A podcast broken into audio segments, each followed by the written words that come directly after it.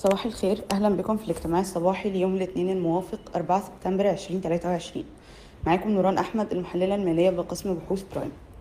بالنسبة لل macro بحسب المصادر Eni بتخطط لاستثمار 7.7 مليار دولار خلال الأربع سنين الجاية في مصر وهتركز الشركة على الاستثمار في البحث والتطوير والتنقيب وتحسين الإنتاج. ومن أهم أخبار الشركات شركة جلوبال للاستثمار المحدودة اللي مقرها الإمارات استحوذت على 30% من أسهم الشرقية للدخان مقابل 625 مليون دولار بمتوسط سعر 29 جنيه للسهم. وهتضخ الشركة كمان 150 مليون دولار لتمويل المواد الخام اللازمة. البيع تم من حصة الحكومة المصرية وبكده يتبقى للحكومة حصة قدرها 20.9% من أسهم الشرقية للدخان وقيمة العرض بتعادل 19.4 مليار جنيه وده معناه إن مضاعف الربحية لآخر 12 شهر يبقى 12.7 مرة. وفي سياق آخر أعلنت شرقية للدخان عن إنها هتزود إنتاجها من السجاير ب 15% أموك أعلنت عن نتائجها للعام المالي 2022-2023 وهيكلمنا عنها زميلي عمر.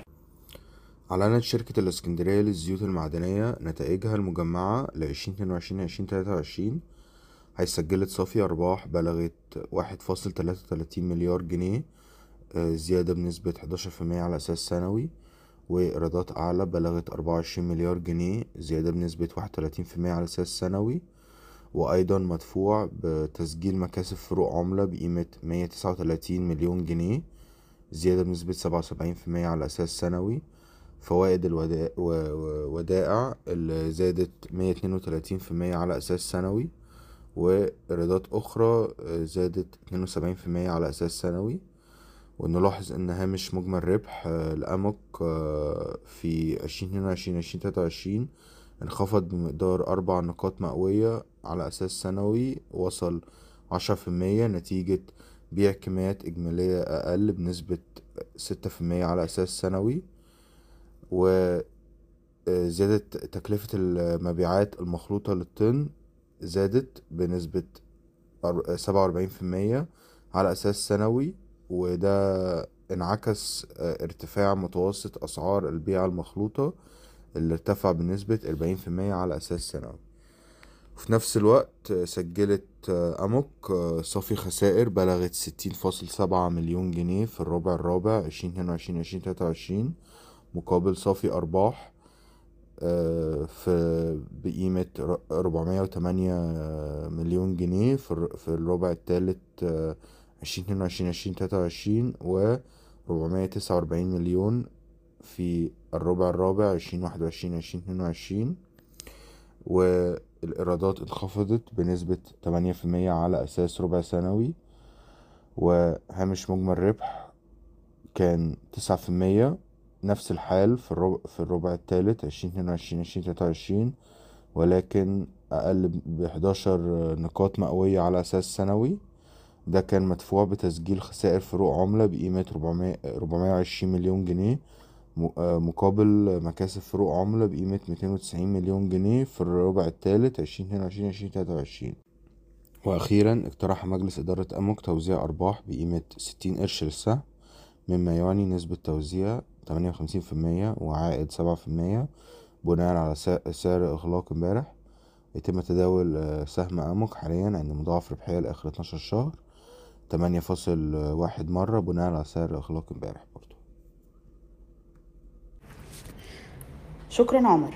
أعلنت كليوباترا عن نتائجها للربع الثاني 2023 واللي حققت فيه نمو قوي في صافي الأرباح بالرغم من ارتفاع مصروفات التمويل.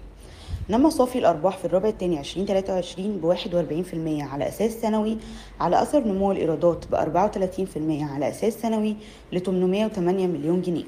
ولكن كان هامش مجمل الربح تقريبا ثابت عند 31.8% بتراجع طفيف قدره فاصل 6 نقطة مئوية على أساس سنوي.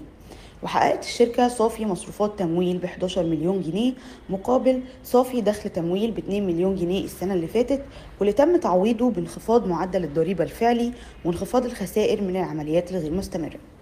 وحققت الشركة ارتفاع في صافي أرباح النصف الأول ب 16% على أساس سنوي ل 191 مليون جنيه على أثر ارتفاع الإيرادات لمليار و600 مليون جنيه بنمو 31% على أساس سنوي. مع هامش مجمل ربح ثابت برضو آه، عند 32.9% بتراجع طفيف آه، فاصل 3 نقطة مئوية على أساس سنوي أعلنت أوراسكوم Construction عن التحالف مع شركة Thales لتحديث خط السكة الحديد بين القاهرة وبني سويف في مصر وبتبلغ قيمة العقد 340 مليون يورو وهيتمول من البنك الدولي آخر خبر معانا مصر للألمنيوم والألمنيوم العربية نفوا إن تم دعوة رفع دعوى قضائية ضدهم من طرف هيئة حماية المنافسة بسبب التلاعب بالأسعار شكرا لاستماعكم للاجتماع الصباحي صباح الخير